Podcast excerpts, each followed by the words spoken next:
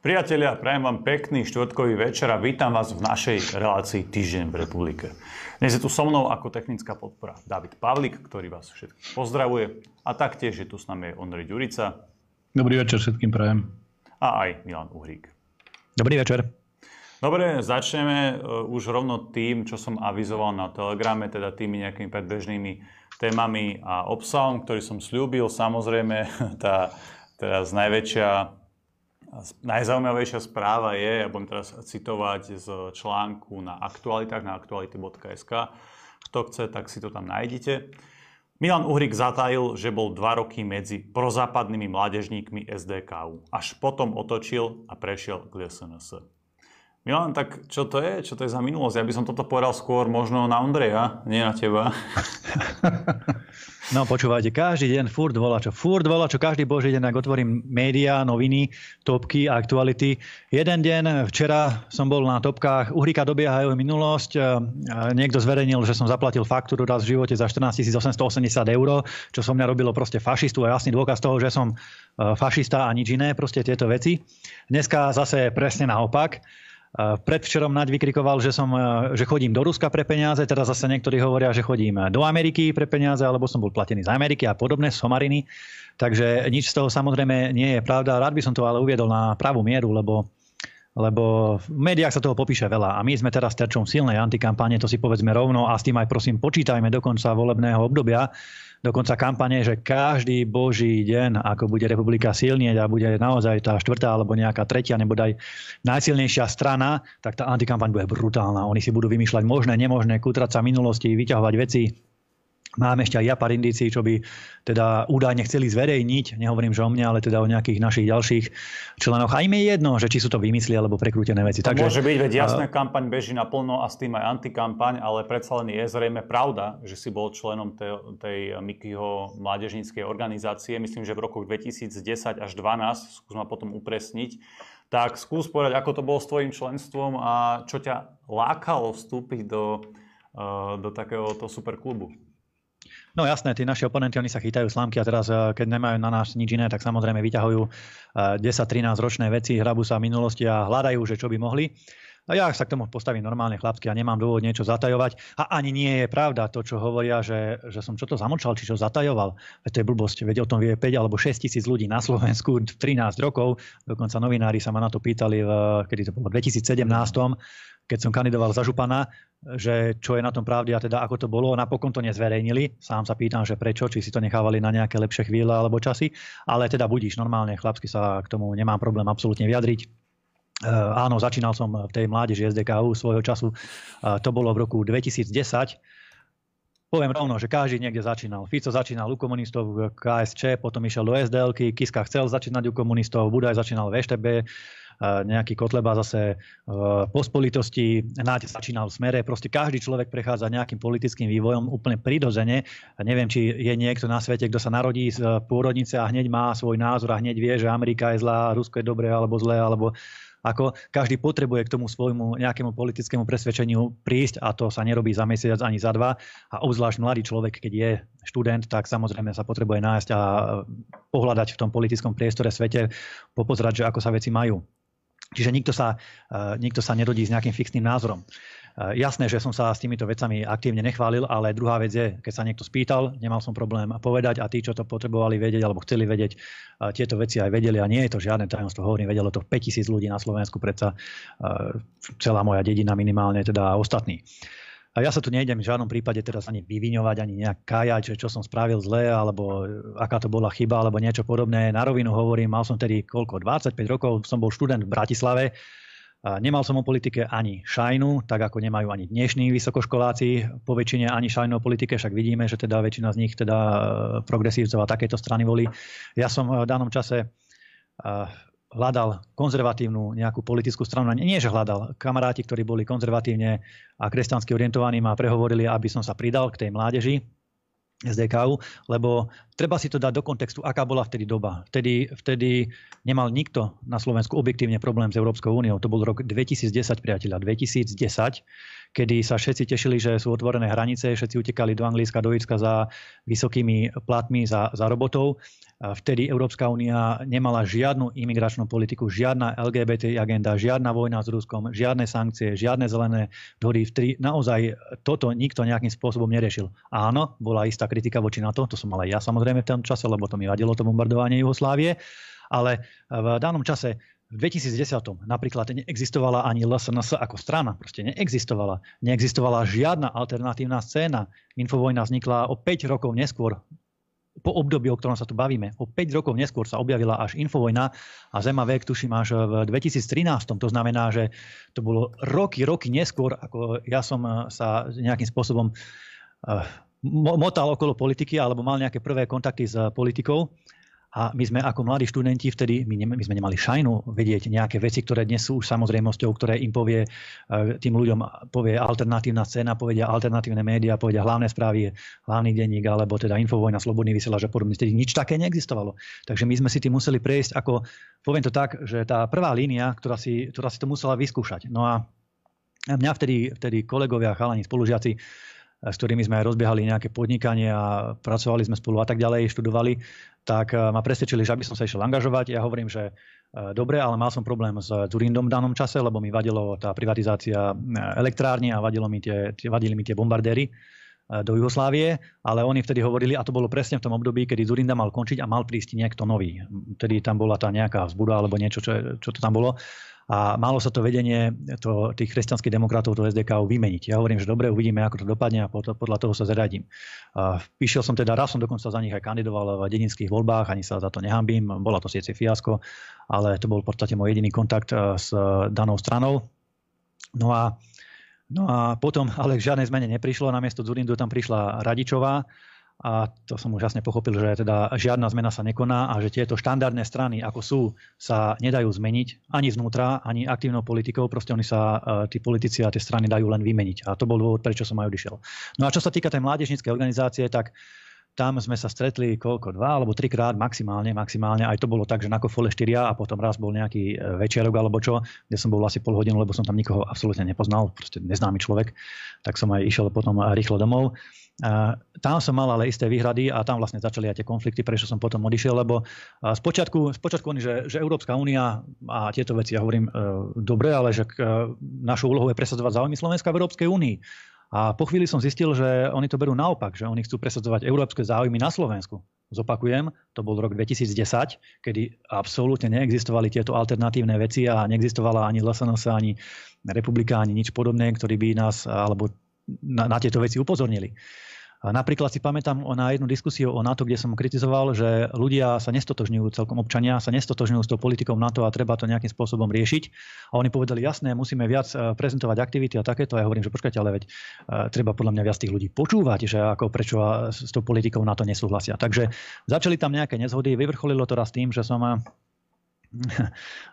verejne napísal, lebo mali sme v obci taký problém, že naši miestni osadníci a sociáli chodili a robili problémy v parku a ja som napísal teda, že že cigáni uh, robia kriminalitu v tom parku a to bol teda akože už taký zlomový bod, kedy si povedali, že či sem nepatríš a neviem čo, tak hovorím, dobre, dovidenia, ja idem po svojom a asi sa teda nezhodujeme, máme na veci iný pohľad. A poďakoval som slušne, odišiel som a bolo vybavené. Takže takto to asi rýchlo prešlo. Veľmi rýchlo som zistil, že tam nepatrím, že mám iné názory, že na mňa tie, tie veci, tie ich rečičky o tom, že ako, ako únia je nejaká naša skvelá, jasná, jediná budúcnosť. Proste, proste to na mňa neplatilo, ja som si spravil vlastný názor a tento názor si držím odtedy, od tých študentských čas až doteraz. Proste ja nie som proti európsky v zmysle toho, že, že by som nenávidel náš kontinent. Samozrejme, že nie, veď je to Slovensko je v Európe. Ale nie som slepo ani pro bruselský a už vôbec nie slepo pro washingtonský. Proste tie veci treba riešiť, treba to zmeniť. Aj tú politiku e, Severoatlantickej aliancie treba odmietnúť. E, politiku Európskej únie treba nejakým spôsobom zreformovať a zmeniť, aby sa vrátila tam, kde mala. Takže ja som sa vydal, skúsil som, hovorím ako mladý človek, ktorý, ktorý neexistovali nejaké alternatívy, v podstate neexistovali žiadne ani protieurópske strany. To je potrebné zdôrazniť. V tom 2010 nebola ani jedna, ani jedna strana, ktorá by bola proti Európskej únii. Ešte dokonca aj Slota s Mečiarom boli vtedy za úniu, lebo taká bola doba proste. Takto všetci vnímali a tá Európska únia nebola v danom čase nejaká výraznejšia téma. Ja som to tiež vtedy ako mladý človek v Bratislave mladý študent samozrejme nejak aktívne neriešil, ale potom som veľmi rýchlo teda zistil, čo ide a som rád za túto skúsenosť svojím spôsobom, pretože mi to otvorilo oči a boli sme eh, my tou prvou líniou a potom v tej ľudovej strane naše Slovensko sme to aj v podstate už prezentovali. My sme boli tou prvou líniou, ktorá si tieto veci zažila, skúsila a získala to presvedčenie na vlastnej koži. Nám to zdôrazňujem a zopakujem, nám to nemal kto v danom čase povedať. My sme museli si tým politickým vývojom nejakým spôsobom prejsť, nabrať skúsenosti, pozliadnúť sa, čo je dobré, čo je zlé, čo je za tým, ako to vlastne funguje a potom, keď nám začala svietiť kontrolka, že aha, ale pozor, toto, toto je problém, tí toto nemyslia so Slovenskom dobre a, a bude to pre Slovensko problém, čo sa aj potvrdilo, veď tak aj dopadli nakoniec všetky tieto strany a tak aj končí Európska únia. Sa potvrdilo, že sme to dobre prehliadli a že sme mali pravdu aj s tou kritikou, aj s tými výhradami, tak, tak v podstate sme mali pravdu a ukázalo sa, že naše výčitky boli opodstatnené. Takže je to skúsenosť, za ktorú som životu svojím spôsobom vďačný. Mrzí ma, že niektorí iní, ktorí prešli podobným vývojom, napríklad Naď alebo ostatní, túto skúsenosť doteraz nedostali a doteraz ich nejakým spôsobom neosvietilo, lebo mne to trvalo asi rok a pol, kým som zistil, že o čo sa reálne jedná a že teda veci nie sú ani zďaleka také a stali sme sa takouto prvou antisystémovou politickou líniou následne v Slovensku spolu s teda ľudovou stranou naše Slovensko následne, kde sme kritizovali Európsku úniu, jej nedostatky, kritizovali sme Severoatlantickú alianciu už teda po skúsenostiach, ktoré sme mali. Ešte, ešte by som povedal pár slov mm, k tomu, k tomu čo hovoril Marian Kotleba že, že som agenda a podobné sprostosti. To, to sú naozaj e, takéto reči si prosím. Poprvé, Marian Kotleba o tom vedel samozrejme, o tejto mojej minulosti. Nemal s tým problém, takisto ako nemal problém s Ondriom Binderom, e, našim poslancom nebohým, dobrým človekom, dobrým chlapom, ktorý bol v KDH spolu s Lipšicom. To vždy ešte dokonca aj na mítingoch chválil, že Ondríkovi sa otvorili oči, ďaká Bohu za to a, a podobné veci. A, takisto nemal problém ani s Mečiarovcami alebo bývalými komunistami, ktorí boli v strane, pretože taká je doba. Proste tí ľudia si prechádzajú nejakým vývojom a to, čo bolo pred 10-15 rokmi.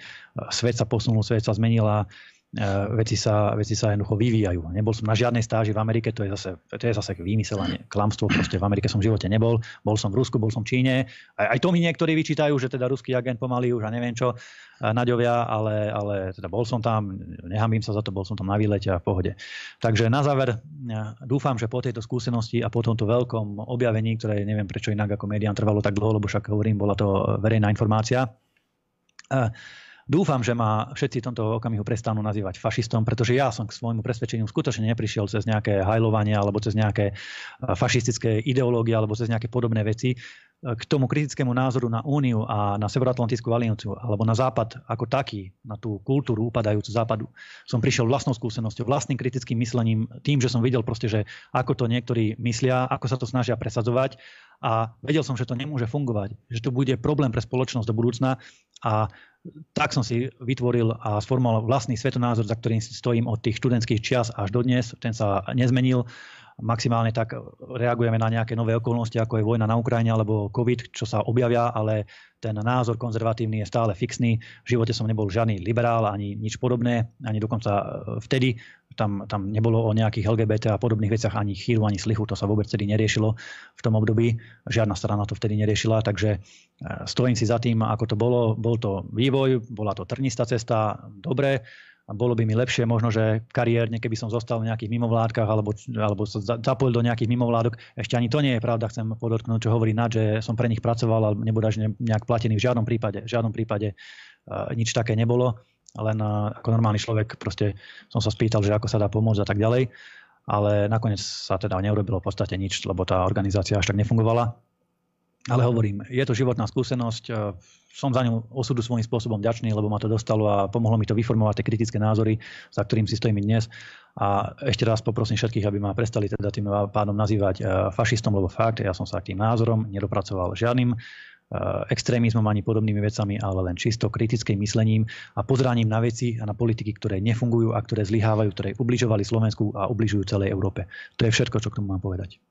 No podľa mňa tá Európska únia sa začala sovietizovať už asi v tom čase, veď bola tu Lisabonská zmluva, Euroval a rôzne ďalšie chuťovky zo strany Bruselu. Na druhej strane treba objektívne povedať, že máš pravdu v tom, že tá alternatíva vtedy na Slovensku naozaj e, nebola silná, prakticky možno existovala len v úvozovkách na ulici alebo niekde v teréne. Bola to vtedy na takej naozaj garážovej e, úrovni. Na druhej strane to, čo ti množstvo ľudí vyčíta, aj v komentároch a tak ďalej, je, že kým Naď bol smerák, hej, ale smer je štandardná euroatlantická strana, tak on nejakým spôsobom to svoje uh, presvedčenie neopustil tým, že dnes demokratov, lebo svojím spôsobom uh, je to to isté. Hej, a uh, Marian Kotleba bol v tej pospolitosti, alebo vždy radikálny, tak jasné, že pospolitosť je SNS, ale predsa len je rozdiel SDKU a tá ich mladežnícka nejaká odnož a republika dnes. Takže je tam nejaká tá kontinuita, alebo to vnímaš, ako, ako ti to ľudia vyčítajú, že otočil si o 180 stupňov, alebo ako to je s týmto?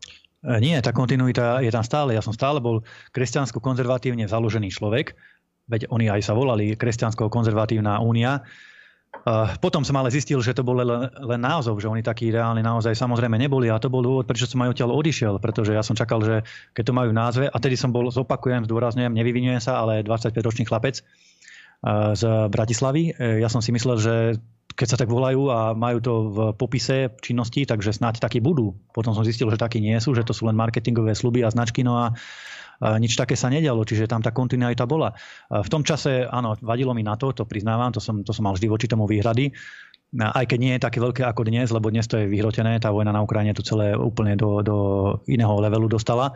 A tá únia v danom čase, e, nejak sme to neriešili. To vtedy, nepamätám si ani, že by niekto proti tomu protestoval. V 2010 skutočne skôr bola taká väčšina verejnosti že naklonená, že hurá, boli sme v Únii, môžeme slobodne cestovať, chodili na dovolenky, tam sa otvoril Schengen v tom 2007 či 2008, či kedy to bolo, v 7 a všetci sa tešili, že môžu slobodne cestovať a že čo sa stane. Až potom sme zistili, aj ja samozrejme, vrátane všetkých ľudí, sme si prešli, myslím si, že spoločným vývojom s väčšinou obyvateľov Slovenska, že sme zistili, že ani tá únia nie je taká, akú nám slubovali. Ani tá Severoatlantická aliancia nie je mierovým projektom, ako sa nám snažili nahovoriť. Proste veci sa zmenili a naše politické názory sa tomu museli prispôsobiť. Logicky, boli by sme hlupáci, keby sme sa držali tam tej verzie z roku 2010 v súčasnosti. A to vytýkam všetkým ostatným, ktorí sa tých názorov dodnes držia slepo ako kliešte a nie sú ochotní pripustiť, že veci sa zmenili, že tá únia sa proste zobsula na hnusný politický projekt, ktorý sa snaží pretláčať proste zvrátenosti a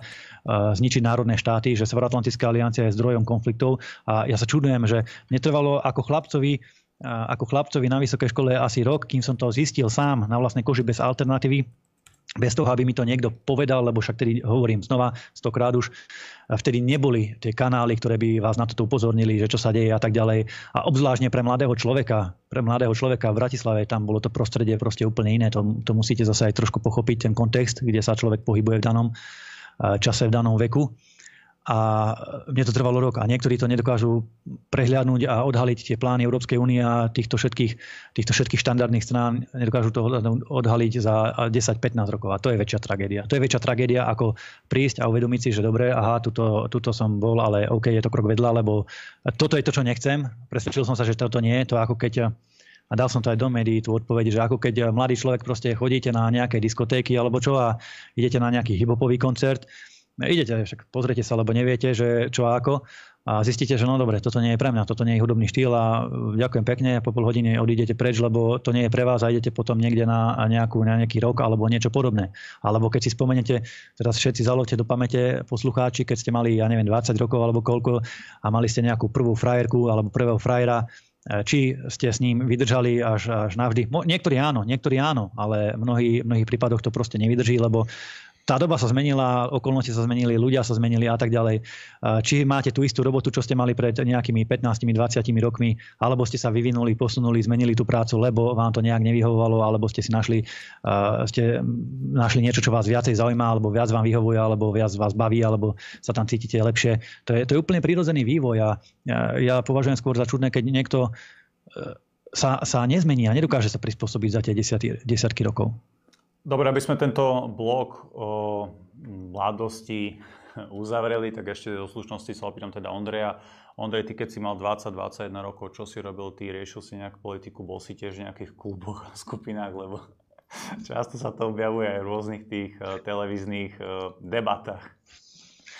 Tak v tých skupinách som bol pred 25 rokmi, takže tedy som mal približne 21-22, keď som plus minus odchádzal, alebo keď už som bol odídený z tejto scény aktívne a e, vo veku 21 rokov som myslím vstupoval, alebo 20 rokov som vstupoval do ozbrojených síl, vtedy ešte armády Slovenskej republiky.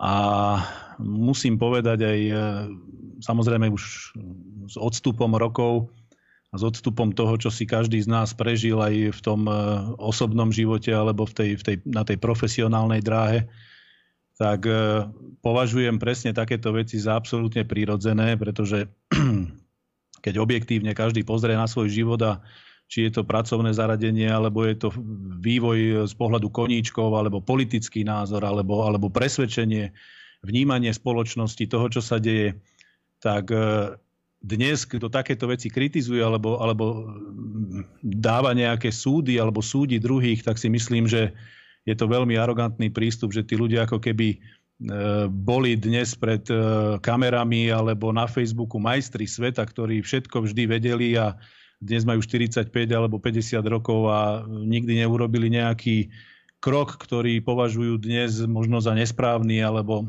alebo podobne. Treba si uvedomiť, ja som z toho, čo hovoril Milan, tak som si tu robil pár takých poznámok, čo ma napadlo, že to je ako keby sme teraz vinili všetkých občanov, ktorí v 89.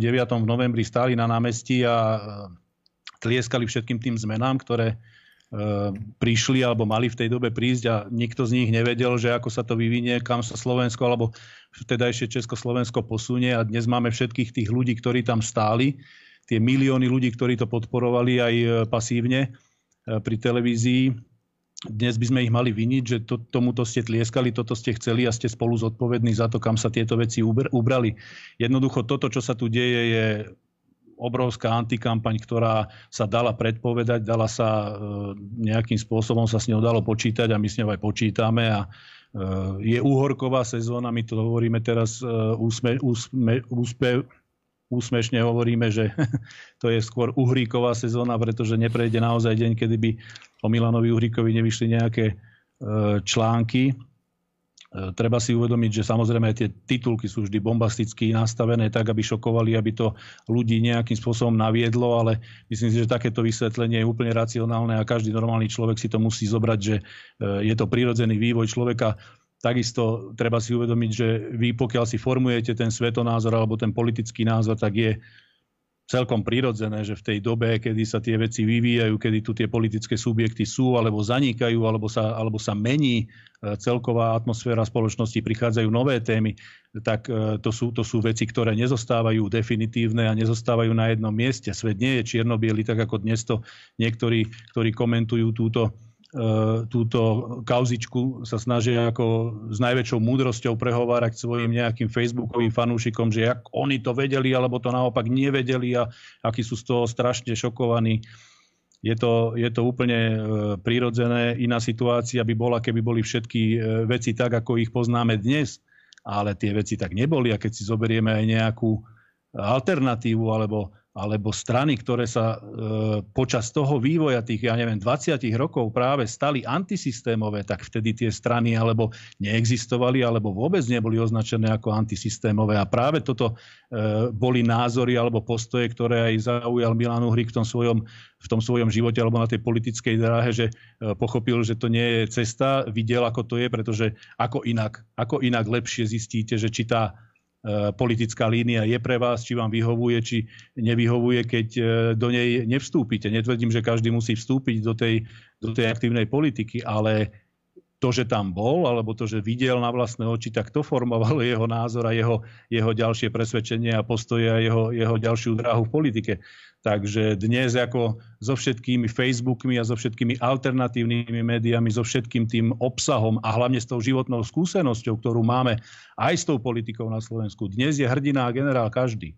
Ale v tom živote, pokiaľ ten politický, politicky aktívny alebo angažovaný človek chce dospieť do, nejakej, do nejakého stavu, že dnes je Milan Uhlík predsedom jednej z najsilnejších opozičných strán, tak to, ako nehnevajte sa na mňa, to, to nefunguje tak, že on bude sedieť niekde na záhrade a popíjať pivo a teraz, keď bude rok 2023, tak on sa postaví a ide robiť politiku. Takže toto je absolútne prirodzená cesta, e, či už sa na to pozeráme e, z pohľadu politiky alebo z pohľadu ľudského, je to úplne normálna vec. Nás to ani nešokovalo, my sme to samozrejme vedeli, pre nás to, pre nás to nebola ani novinka, ani, ani nejaká senzácia. Senzáciu z toho robia médiá. Ja som vďačný, že toto je jediné, čo na Milana Uhrika majú, pretože keď sa pozrieme na politikov alebo lídrov iných politických strán, tak tam sú problémy, ktoré reálne reálne mali dopad aj na občanov Slovenskej republiky, aj na vývoj štátu v minulosti, tak toto je podľa mňa len e, reklama, ktorú si ani nikto z nás nemohol e, želať ani, ani zaplatiť. Je na ľuďoch samozrejme, ako to vyhodnotia, ale treba si uvedomiť, že je to tak, ako to tu bolo vysvetlené, je to úplne prirodzený vývoj človeka, vývoj politika v každej oblasti. Tak ako, nechcem sa tu opakovať to, čo povedal Milan, je, je, to, je to absolútne normálny štandardný prístup. Ak ešte, ak ešte dovolíš eh, pár viet k tomu, viete, lebo aj k nám sa teraz pridávajú do Hnutia republika mnohí ľudia, mnohí bývalí členovia eh, iných strán politických. Napríklad máme strašne veľa ľudí od Smeru, od Slotu, bývalej Slotovej SNS-ky. Máme veľa ľudí od eh, Smer rodina, ktorí sú sklamaní, lebo proste v tej Smer rodina nebola tá antimigračná politika taká, akú slubovali. Máme veľa ľudí od LSNS, ktorí boli zase sklamaní tou úrovňou. Máme veľa ľudí z KDH, máme veľa ľudí od Harabina, z bývalej vlasti, máme, veľa, máme dokonca ešte aj zo Sasky k nám prešli nejakí ľudia, ktorí, e, ktorí boli v tej Saske kvôli ekonomickému programu a, odmietali tie, potom už tú ideologizáciu, tú liberalizáciu, tam tie LGBTI veci a takéto s tým sa nestotožnili, tak e, prešli k nám, lebo vidia, že ten náš ekonomický program je naozaj prepracovaný a je v prospech aj teda drobných živnostníkov a toho podnikateľského prostredia, rovnako ako aj prospech zamestnancov. No a ja čo mám teraz týmto ľuďom povedať, že viete čo, vy ste boli hentam a tam, vy ste si bol Smerák, ty si bol SNSK, ty si bol KDH, ty si bol Kolárovec, ty si bol uh, tento nejaký ďalší a LSNS alebo čo a choďte preč, lebo vy všetci ste boli nejakí, boli ste onakí. Veď, veď ja som rád, ja vždy tým ľuďom poviem, nech sa páči, poďte k nám. Sme radi, že uh, ste sa vám otvorili oči, že ste zmenili svoj názor, že ste si uvedomili, že áno, ten náš smer, ktorý nastavujeme Hnutie republika, ten náš program je naozaj kvalitný pre Slovensko, prospešný. Je to plán do budúcna, ktorý pomôže Slovenskej republike posunúť sa ďalej obrániť si svoju identitu, e, svoje záujmy v zahraničí. A ja nebudem týchto ľudí urážať, že kde ste boli pred desiatimi rokmi u Mečiara alebo uh, niekde inde, pretože, pretože na čo by som to robil? Prečo by som to robil? Veď ako, ako logicky ľudský pre vás je dôležité tomu človeku ukázať, že, že chápete a oceňujete, že ho osvietilo alebo že sa mu otvorili oči a nie ho linčovať za to, že kde si ty bol doteraz. To, to vôbec takto nefunguje. A viete, ešte keď na záver poviem o tej alternatíve, že vtedy neexistovala žiadna alternatíva, žiadne médiá, infovojny, slobodné vysielače, zemaveky, žiadne žiadne hlavné správy, hlavné denníky alebo podobné portály. To proste nebolo. My sme boli naozaj tá prvá línia chlapcov, ktorí si prešli a potom vytvorili a vybudovali aj tú ľudovú stranu naše Slovensko na základe našich vlastných skúseností. Všetci tí, ktorí teraz kritizujú to, že my sme si niečo zažili a niečo sme preskákali a nejak sme dospeli k tým svojim názorom.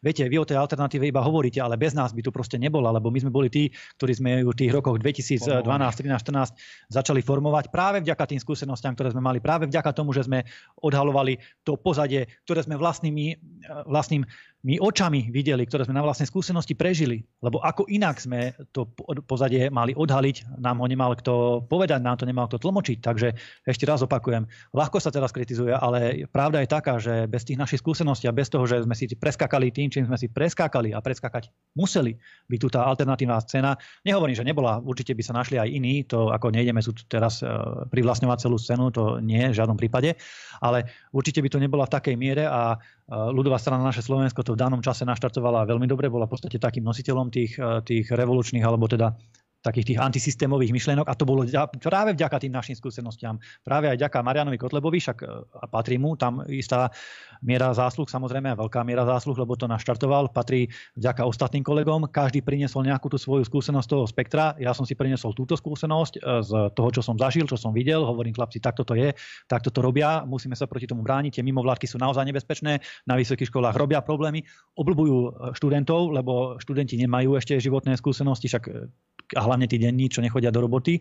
A my sme, ja som mu to musel hovoriť tým ľuďom a vysvetľovať, že takto to je, dávajme si na to pozor. A postupne sa to dostalo, postupne Teraz už to každý našťastie vie, takže už dúfam, že aj tých mladých ľudí prosím, aby sa nenechali obľúbnúť kadejakými progresívcami na vysokých školách, lebo naozaj ten život nie je taký, aký, ako vám to niektorí títo s peknými frázami prezentujú, ale tie hodnoty životné sú niekde úplne inde. A to treba jednoducho povedať nahlas. Ja by som len doplnil, keď ešte môžem, že ja by som chcel aj vyzvať trochu tú alternatívu, aby aby neskočila na tú vlnu, ktorú samozrejme z pohľadu politiky Jaroslava Nadia alebo demokratov alebo týchto, týchto strán, ktorých sú, ktorí sú absolútne názorovo alebo v princípe proti nám a využívajú práve takéto titulky a takéto e, ako keby senzácie na to, aby e, na nás útočili, aby na to neskočili, aby jednoducho sa nepridali k ním, pretože je to maximálne, maximálne úsmevné aby e, nás niekto za takéto veci kritizoval z vlastného tábora, pretože keď si to rozmeníte na drobné a pozriete sa na to úplne objektívne, tak je to jeden nezmysel. Je to kauza, ktorá je účelovo vyrobená. Kto, že sa na tom smeje nať a robí fantastické e, facebookové statusy, tak to je samozrejme jeho úloha. Je to úplne človek z druhého z druhého brehu, ale to, že sa k nemu pridávajú a v podstate to isté, čo hovorí on, hovoria niektorí predstaviteľa tej, tej alternatívy alebo tej, tej scény, o ktorej tu je reč, tak to je naozaj na škodu veci a zbytočne ponižujú sami seba, degradujú tú svoju pozíciu a tie svoje nejaké doteraz vybudované pozície, takže ne, nezbláznite sa z toho a majte, majte zdravý rozum pri tom pohľade na túto záležitosť. Dobre, to mi zatiaľ ako vysvetlenie e, samozrejme stačí. Priatelia, ja vám pripomínam, aby ste písali vaše otázky, vaše podnety či kritiku na redakcia zavinač kulturbot.sk a taktiež aj na náš Telegram. Samozrejme v poslednej časti našej relácie vám dáme priestor aj cez telefón. Teraz si už pustíme niečo zaujímavé do prestávky. Dobre priatelia, vás vítam späť po prestávke v našej relácii Týždeň v republike. Je tu so mnou David Pavlik, Ondrej Ďurica, Milan Uhrik. Špeciálne tu s nami vítam aj všetkých novinárov, overovateľov faktov a samozrejme aj našich obľúbených kolegov z Národnej kriminálnej agentúry z protiextremistického oddelenia. Dobre, riešili sme nejakú tú zaujímavú minulosť posádky v štúdiu Nitra. Poďme teraz na nejaké zahranično-politické e, súvislosti. Dnes som postrel, že to hnutie uh, BRICS, alebo ako sa to správne vyslovuje, neviem, ak som to skomil, tak sa ospravedlňujem, že sa rozširuje o ďalšie štáty. V súčasnosti je tam, uh, je tam Rusko, Čína, India, uh, Južná Afrika a ešte niekto. A má sa to rozšíriť aj o napríklad Egypt, Etiópiu alebo Irán. Ako vnímate ako vnímate e, toto združenie, lebo je, tam, je to najmä o tej hospodárskej spolupráci a čo si myslíte, aké perspektívy to ponúka e, jednak tomu okolitému svetu, teda aj tomu nášmu západnému, ktorého sme súčasťou, ale konkrétne aj nám na Slovensku. Pretože jedna vec je, že tie krajiny alebo národy, Južná Afrika, Egypt, Etiópia, že to je v podstate tretí svet a e, tie mentálne, kultúrne rozdiely sú tam neuveriteľne obrovské na druhej strane otvárajú sa tým možnosti nejakej hospodárskej spolupráce? Hnutie BRICS považujeme za vysoko ambiciózny a do budúcna vysoko perspektívny projekt aj pre Slovenskú republiku. A boli by sme radi, keby v budúcej vláde Slovenská republika nadviazala s týmto združením užšie kontakty ak nie už teda priamo nejaké členstvo alebo zapojenie sa do spoločných obchodných procesov, pretože ja v tom skutočne vidím budúcnosť, na rozdiel od teda západu, ktorý upadá a vidíme, že z roka na rok je to tam horšie a horšie, nehovorím len po kultúrnej stránke, ale aj po stránke ekonomického rozvoja, deficitu, skrátka nedostatku financií a celkového úpadku hospodárstva. Teraz e, bola teda správa v médiách, že hnutie BRICS, alebo teda tých, e, tie zakladajúce krajiny, sa rozrastajú o Argentínu, Egypt, Irán, Etiópiu, Saudskú Arábiu a Spojené Arabské Emiráty. Čiže o 6 až nových štátov, ktoré by sa mali pridať do tohto združenia, do tohto obchodného spolku. Zároveň sa uvažuje o tom, že by si vytvorili nejakú virtuálnu výmennú menu, na základe ktorej by obchodovali, aby sa odpojili od dolárovej ekonomiky, čo by bola rana pre svetový obchod a svetovú dominanciu Spojených štátov amerických, ktoré svoju hegemóniu stavajú len a výlučne na teda doláre ako e, svetovej rezervnej mene, ktorú oni ovládajú, oni tlačia, oni určujú, že kto jej koľko bude mať, alebo komu ju požičajú a dajú a komu nie. Takže tieto štáty asi triezvo a zreteľne uvedomili, že pokiaľ chcú byť suverénne a zachovať si svoju autonómiu aj do budúcna, tak sa od tejto dolárovej ekonomiky, od tohto dolárového otroctva doslova musia odpojiť a musia si ísť vlastnou cestou, musia diverzifikovať. A to presne robia v tom hnutí alebo združení BRICS, ktoré je zamerané na spoločnú obchodnú spoluprácu. Trošku som prekvapený, priznám sa, že tam je napríklad aj taký Irán, lebo Irán je vnímaný z pohľadu svetového spoločenstva ako extrémistická krajina, nazvime to tak. Eh, Západ eh, má voči Iránu sankcie kvôli jadrovému programu. Západu sa nepáči, že Irán nechce sa poddať vplyvu USA, Spojených štátov amerických, takže, takže snažia sa nejakým spôsobom hospodársky zlinčovať, vymeniť tam vládu, podporujú tam protesty a tak ďalej. Poznáme tie scenáre kievské a majdanovské. No a Uvidíme ešte teda, ako sa naštatuje dynamika tohto celého združenia teraz, keď sa tam pridajú tieto ďalšie štáty, pretože, pretože do budúcna tieto štáty dokopy s BRICSom, tými pôvodnými krajinami Brazília, Rusko, Čína, India, Južná Afrika, budú tvoriť e, značnú časť svetového hospodárskeho produktu, značnú časť svetového bohatstva, budú disponovať značným kapitálom a aj vojenskou silou. A už teraz hovoria analytici o tom, že toto združenie bude nie že ale dokonca prekoná to združenie G7, to, je, to sú väčšinou tie západné štáty, ktoré si nejak uzurpovali právo rozhodovať o svete, o tom, že čo je správne, čo nie, kto čo môže, kto čo nemôže, čo sa v politike má a nemá.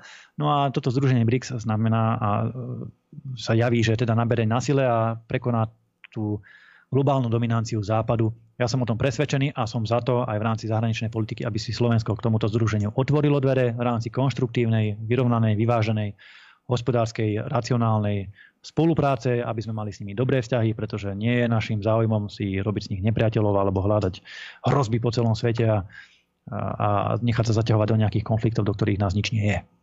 Ako som spomenul, tie, tie civilizačné, alebo tie, neviem, ako to nazvať, rasové rozdiely sú tam obrovské. Vieme, že Južná Afrika prenasleduje systematicky svoju bielu populáciu. V Číne je zase tá najuchylnejšia forma totality, akú si vieme predstaviť.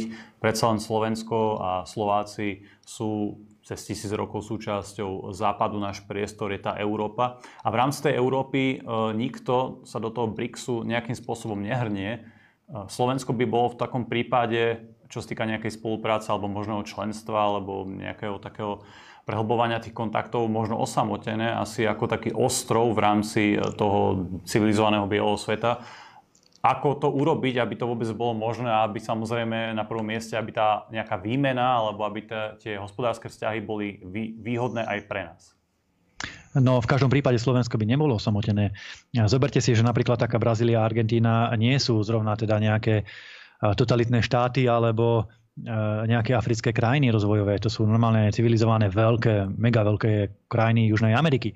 A takisto prejavilo záujem o spoluprácu s BRICSom aj Grécko v minulosti. Hmm. Predpokladám, že tento záujem bude v budúcnosti pokračovať. Ale hlavne, ale hlavne my sa musíme pozrieť na trendy a na perspektívy, že čo má perspektívu do budúcna, kde leží budúcnosť, keď to tak mám povedať, kam sa presúva geopolitické ťažisko obchodu, ekonomiky, ale aj ťažisko medzinárodného rozhodovania. A to sa presúva práve do toho azijského regiónu zo západu. Práve do azijského regiónu. Je len otázkou času, kedy tento blok bude dominantný vo svete a bude určovať e, svetové nejaké, nazvime to, že trendy, minimálne v rámci multipolárneho sveta, ak teda neprevezme hegemóniu. A je v našom záujme sa pripraviť aj na tento variant budúcnosti, pretože buďme k sebe úprimní. Malinké Slovensko tu asi nebude diktovať svetu, že čo sa má a nemá robiť a nacvičovať tu s Rusmi a Číňanmi a s Američanmi a neviem s kým. My na to nemáme proste silu geopolitickú, nemáme. Buďme úprimní k sebe.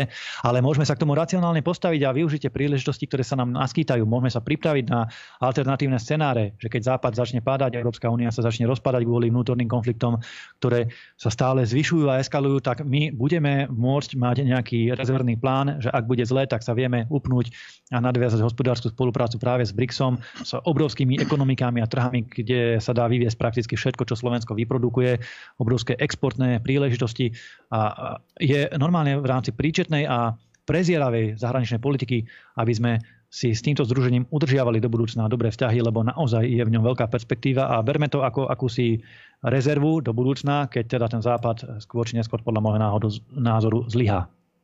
Moja otázka skôr smerovala na tie praktické kroky, ako dosiahnuť nejakú vyváženú hospodárskú spoluprácu výhodnú, pretože ty keď si spomínal Mal si nejaké kritické názory v nejakej relácii diskusnej, myslím, že na Markize alebo kde, že by bolo dobre vyvažovať tú zahraničnú politiku, tak hneď sa ozval Peter Pellegrini z hlasu, že tým pádom vylúčuje nejakú možnú koalíciu s republikou a tak ďalej. Vieme, že e, samozrejme hlas je liberálna, progresívna strana, sociálna demokracia, to je Smer, je tiež sociálne demokratická strana, vždy to bola proatlantická štandardná strana. Robert Fico nás dostal do jadra Európskej únie, on sa tým netají a to nie je ani teraz nejaký útok, to je proste identita strany Smer, identita strany Hlas, hej, to sú ich priority. E, Milan, ty vravíš, že si ale za nejakú šestranú vyváženú hospodárskú výmenu, hospodárskú spoluprácu. Ako sa to dá spraviť e, z tej pozície nejakej vlády alebo z pozície vládnej moci na Slovensku? Keď tí partnery na to neviem, či sú alebo nie sú, alebo ako to je. Áno, inak teraz si mi pripomenulo trošku odbočím o témy, že pekne vidíte aj, ako e, sa v smere napríklad vyvíjajú politické nejaké názory. Pár rokov dozadu e, Fico nás ťahal do jadra Európskej únie a dal 15 alebo 30 miliónov mimovládnym organizáciám a dnes tiež zmenil proste názor. Jednoducho videl, ako to je. E, videl, že sa veci nevyvíjajú tak, ako sa vyvíjať mali, že tie mimovládky to zneužívali a tak ďalej. Čiže prirodzene tiež na základe vlastnej skúsenosti e, prispôsobil svoj názor a my dúfajme teda, že to myslia úprimne a budú v tom spolupracovať.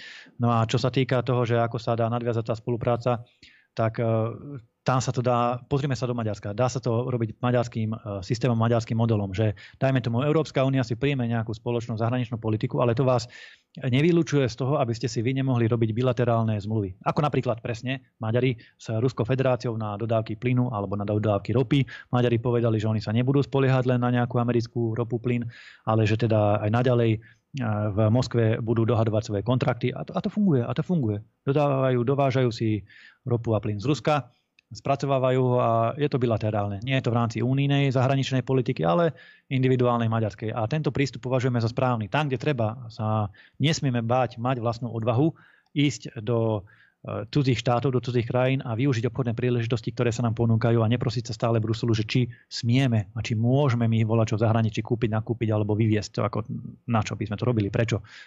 Využíme príležitosti, ktoré sa ponúkajú, máme tu zatiaľ, chvála Bohu, musím zaklopať, aj keď sú teda trendy trendy e, zrušiť to právo veta a centralizovať zahraničnú politiku únie úplne. Máme zatiaľ vlastné ministerstvo zahraničných vecí, tak ho pre pána Jana využívajme na účely a pre záujmy Slovenskej republiky. Dobre, rozumiem. E, ešte Milan k tomu vyjadreniu konkrétne, ktoré mal Peter Pellegrini, že vylúčuje hnutie republika zo spolupráce a ak nejakým spôsobom možno nezmeníte postoj k NATO, alebo nie, neviem, nejak tak, nejak tak som to pochopil, že e, pán Pellegrini je strašne za NATO a asi zrejme nechce nejakým spôsobom tú jednostrannú orientáciu ohrozovať ani tým, že by bola napríklad republika vo vláde. Ako sa to dá odkomunikovať? Normálne sa to dá odkomunikovať, ale nerozumiem, v čom je problém, veď predsa ľudia snáď majú právo rozhodnúť v referende, demokratickom referende o zahranično-politickej orientácii Slovenskej republiky. Keď sme vstupovali do NATO, nikto sa nepýtal občanov. Keď sme, nie my, ale vláda schválovali e, zmluvu DCA nať s Hegerom pre Američanov, americké základne na Slovensku. Takisto sa nikto nepýtal občanov a urobili to napriek protestom, napriek nesúhlasu verejnej mienky.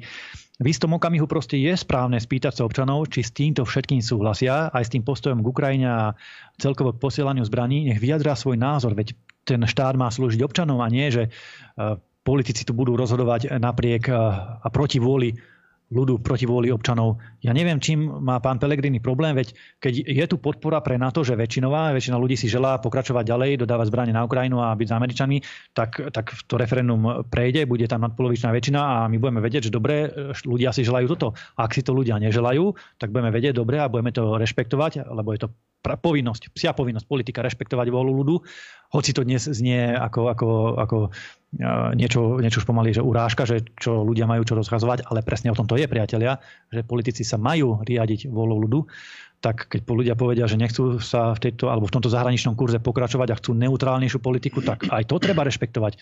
Ja na tom nevidím nič zlé. A druhá vec je, že buďme realisti, to referendum o vystúpení z NATO je vecou alebo vízia možno o niekoľko rokov, to, to, to nie je o dva, možno nie o tri, možno nie o štyri roky to nebude. Teraz nie preto, že by sme to nechceli alebo čo, ale preto poprvé, že najprv my musíme vypovedať zmluvu DCA s Američanmi, lebo pokiaľ tu sú americké základne na základe bilaterálnej zmluvy, tak je jedno, či sme v NATO alebo nie sme v NATO, proste tu máme Američanov nasáčkovaných a to je problém, veľký problém pre nás. A druhá vec je, že my, a teraz buďme kruto úprimní, ako nemalujme si vzdušné zánky, my nemáme z tej armády nič, nič, žiadne tanky, žiadne zbranie, žiadne vrtulníky, žiadne migy, žiadnu protivzdušnú obranu S-300. Nezostalo tu nič, proste nič. Všetko, čo fungovalo, nať poslal na Ukrajinu. Nové veci zatiaľ neprišli, tam len nejaké kšefty podohadzoval. A to je ako, keby sme vybehli teraz holým zadkom na ulicu a podpálili za sebou dom a nerozmýšľali, že čo budeme potom nahatí na ulici robiť. Proste tak sa politika nedá robiť. Musíme najprv tú armádu obnoviť, bojaschopnosť, prípadne nakúpiť nejaké zbranie, výstroj profesionálnych vojakov a tak ďalej. A až potom sa môžeme začať rozprávať o x rokov, reálne sa bávame o reálnych termínoch, o x rokov o tom, či vôbec nejaké referendum o vystúpení z NATO bude alebo nebude a teda v akej forme bude. To je proste realita, takto si to povedzme na rovinu. My nemáme armádu, aby sme vystupovali z NATO hneď zajtra. Mrzí ma to, ale taká je realita. A kto si myslí, že je to inak, tak nech sa ide pozrieť potom do vojenských skladov a zistí, že tam nič nie je. Dobre, ja si myslím, že môžeme prejsť aj na otázky od vás, milí priatelia. Ja budem teda čítať z Telegramu, ale aj z e-mailov, ktoré nám posielate. Samozrejme pripomínam vám, že je už zapnutý telefón. Môžete volať, dúfam, že David zobrazil telefónne číslo, kýve mi, že áno. Takže nech sa páči, dostanete priestor. Tak zatiaľ teda ten telegram. Dobrý večer, mám otázku. Či si nemyslíte, že tento policajný prevrat a avizovaný prevrat na generálnej prokuratúre je len cesta k tomu, aby bol Lipšic nový generálny prokurátor a napríklad aj rozpustil nejakú stranu pred voľbami. Ďakujem.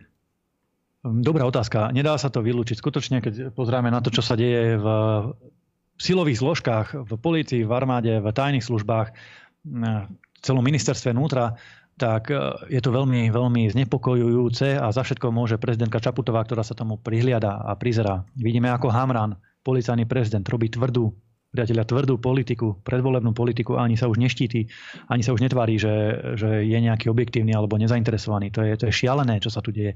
No a druhá vec je, že my sme zatiaľ videli len to, čo sa stalo doteraz. Zoberte si, že teraz je koľký august, 20. alebo aký? 4. 23, 4. 4 august, stále je 5 týždňov do volieb. Ešte 5 týždňov do volieb. A pozrite sa, čo sa deje teraz. Ako aj na toho Urika, Ďuricu. Každý boží deň voláky článok v tých médiách. Kidačka, kidačka, kidačka.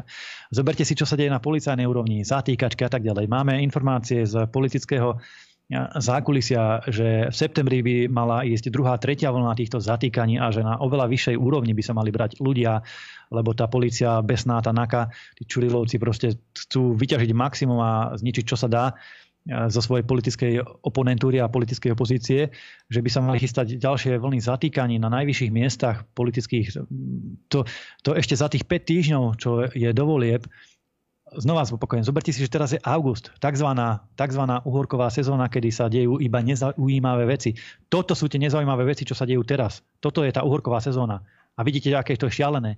Zoberte si, čo bude za 2-3 týždne v strede septembra, kedy skončí horková sezóna, začne normálna pracovná doba, ľudia pôjdu do roboty, koniec dovolenia, jedno s druhým a e, všetko sa naplno rozbehne, celá politika. To bude šialené. Ja mám naozaj obavy z toho a preto aj stále hovoríme a apelujeme a vyvolávame, aby aj tá vláda sa ukludnila, aby Čaputová to upokojila tú situáciu, lebo to môže skončiť veľmi, veľmi zle. A voľby sú skutočne jediným riešením, ako sa to dá celé upokojiť a ukludniť, aby tie emócie neeskalovali do nepríčetná, aby sa to nevybičovalo do krajnosti a ľudia nezačali na seba útočiť nebodaj alebo e, nejaké konflikty alebo niečo podobné. To si naozaj nikto neželá. Takže treba to upokojiť a dostať sa k tým voľbám podľa možností v kľude, v pokoji. Dobre, máme už aj volajúceho na linke. Teda máte priestor, pekný večer. Dobrý večer, Robo z Martina pri telefóne. Zdravím vás, Kultúrblok a Republika. Uh, ak by som mohol dostať priestor na začiatku dve, maximálne tri minúty, že by som urobil úvod a na konci by som rýchlo povedal dve otázky. Ten úvod je vlastne dôležitý uh, k tým potom otázkam rýchlým na konci. Nie, nie, musíte, ja vám ja do toho skáčem, ale predsa len toto nie je formát na takúto diskusiu. Skúste dať uh, tie otázky v stručnej vecnej podobe, pretože môžu byť ďalší ľudia, či už na telefóne alebo v mailoch, tak vás poprosím, skúste čo najviac stručne. Jasné. Dobre, tak budem sa snažiť. Uh, takto. Uh, najskôr poviem, že sám som sa prihlásil uh, na vašej stránke, alebo teda, teda na stránke Republika do, ako dobrovoľník e, kontrolovať voľby. Čiže som nastavený na to, že, že teda voľby budú a sám sa chcem na vlastné oči presvedčiť, že či teda je to naozaj tak, ako nám to v tých prieskumoch hovoria, alebo je to nejako inak. No lenže, aby k tomuto teda naozaj došlo, e, tak e, by som sa chcel spýtať pána Uhrika, e, že v prípade, lebo vidíme teraz, že prichádzajú rôzne rôzne správy z liberálnych médií, podobne ako na rozhraní rokov 19-20, že zase nám prichádza nejaká pandémia k nám. Takže obávam sa trochu tohoto, aby sa niekto nechytil tejto témy a nesnažil sa urobiť rôzne zmeny ešte vo volebnom procese, čím vlastne bude znemožnené to, ako je to teraz nastavené. Eh, no a eh, napríklad, čo ma napadá, poviem už len zavedenie rušok, čo by spôsobil, že voličov by to niekoľkonásobne viac odradilo, prípadne nejaký elektronický prvok, keby bol zavedený, zase by to mohlo zásadne zmeniť situáciu, pretože aj keby bol ten štandardný skontrolovaný, tak ten elektronický by nemusel a tak ďalej. To sú samozrejme všetko hypotetické veci. No a teda tá otázka znie, že, že ak by teda tí liberáli hrali na túto strunu, že či ešte oni vedia stihnúť v nejakom zrychlenom legislatívnom konaní urobiť nejaké zmeny v tomto volebnom procese, to je teda tá prvá otázka, či je to ešte možné. A druhá otázka, e, že či ak, ak by nejaký elektronický prvok prišiel do E, do tých volieb, či je vôbec kontrolovateľný, že, že či, lebo myslím, že ste informatik vyštudovaný, ak sa nemýlim, takže či vlastne sa to potom dá nejako spolahlivo skontrolovať, keď neexistuje nejaká fyzická obálka, s ktorou by sa to potom dalo. Dobre, myslím, že ďakujeme za otázky. Majte sa, rozumiem všetkému. Ďakujem veľmi pekne za, za aj dobré postrehy, lebo vidno, že Robert e, sleduje a rozmýšľa zdravým a kritickým rozumom a analizuje veci. A tak je to správne. My sme sa skutočne pokúsili obsadiť komisie na maximálne možnej miere. Práve dávame do kopy nejaké štatistiky z jednotlivých krajov za celé hnutie. Môžem ale napríklad povedať, že v takom bansko kraji máme obsadené komisie takmer na 100%, ak nie 100%. E, absolútne všetko tam ideme kontrolovať, každý jeden hlas, každú jednu okrskovú komisiu, všetko si spočítame a všetko budeme porovnávať, či to bude sedieť s tými zverejnenými číslami. Nehovoria o tom, že teda prešiel ten náš zákon na zverejňovanie zápisníc a všetko to bude zverejnené a znova to budeme kontrolovať. Viete, ani my nie sme hlúpi, my samozrejme dáme na tie voľby pozor. Nenecháme sa okradnúť o hlasy v poslednom finálnom zápase, v posledný finálny deň, kedy sa to bude spočítavať, ako to, to v žiadnom prípade nedovolíme. Čo sa týka nejakých rizik, že voľby nebudú, alebo že budú v nejakej, nejakej forme zmanipulované, alebo elektronicky a podobne, tak e, takéto riziko tu samozrejme vždy e, teoreticky je, ale úprimne, a teraz, teraz e, naozaj si to myslím, že takéto veci sa nestanú, že tie voľby budú a prebehnú štandardným spôsobom, jednak preto, že je 5 týždňov do volieb, a ani pri najlepšej vôli oni už nestíhajú technicky proste tie veci spraviť, lebo napríklad aj tie hlasovacie lístky a podobné veci, to sa už teraz tlačí. To sa už tlačilo pomaly mesiac dozadu, lebo ten štát je obrovský kolos a to trvá, ale sa to všetko spraví. Takisto to hlasovanie poštou, na to dáme obrovský pozor, lebo sa prihlásilo rekordné množstvo ľudí voliť zo zahraničia, čo je, čo je potešujúce, že majú záujem, ale na druhej strane boh vie, koho budú voliť. Pamätáme si, ako sa našlo milión hlasov pre Bidena, keď vyhrával Trump, tedy na, pošte, na jednej pošte zbadali milión obálok a zrazu tesne vyhral Biden. Takže takisto v týchto komisiách máme 100% obsadenie. Všetky poštové komisie, kde budú aj tá centrálna, budeme mať svojho človeka a budeme pozerať, že čo za obálky podochádzali, odkiaľ a či boli tí ľudia skutočne nahlásení alebo sú to nejaké mŕtve fiktívne duše. A nemyslím si, že nejaká elektronizácia sa už stihne spraviť alebo zaviesť, lebo to pri tempe tohto štátu trvá... To, takto. Elektronické voľby, aj keby chceli tak to nespravia za 3 roky, pretože sú tak neschopní, kto to spraví, Remišová, Babko Herečka, alebo kto presne. To, to, to úprimne nemyslím si, že to je reálne a tie voľby si myslím, že budú tak, ako sú naplánované. V maili je ďalšia otázka. E, pán sa pýta, že či plánujete niečo urobiť aj pre zníženie kvóra. Otázka je adresovaná na kvórum pri referende, aby bolo platné. Samozrejme, to sme už tlmočili, že urobíme maximum, pokiaľ budeme mať na to možnosti, aby referendum bolo e, platné, aby bolo realizovateľné, pretože referendum je dnes nastavené nešťastne a v podstate sa nepozerá, alebo teda prihliada sa aj na tých, ktorí referendum ignorujú a to nie je správne. Treba e, urobiť maximum preto, aby sa brali do úvahy ľudia alebo hlasy, ktoré vyjadrujú názor v referende a nie, aby sa tam spočítavali nejaké nejaké hlasy občanov, ktorí proste pristupujú k tejto veci pasívne. Ale my sme toto všetko už dávno komunikovali a urobíme pre sfunkčnenie referenda maximum. Ja len e, jednu takú poznámku k tým komisiám e, v predchádzajúcej otázke alebo aj odpovedi. E, v tomto je práve sila hnutia republika, že dokážeme ponúknuť toľko ľudí, toľko členov, toľko, toľko personálu, že vieme zastrešiť komisie a to je ďalší praktický dôvod, prečo prečo treba naozaj e, dať dôveru hnutiu republika, pretože rôzne tie malé strany, ktoré nemajú vlastné štruktúry a teraz sa nechcem nikoho dotknúť, ale to je holý fakt, proste to sú veci, ktoré musíme brať do úvahy, pretože e, keď e, nejaká strana nemá vlastnú, vlastnú štruktúru, nemá, nemá vlastné zázemie, tak nemôže osloviť e, voličov, sympatizantov, nemá tú silu,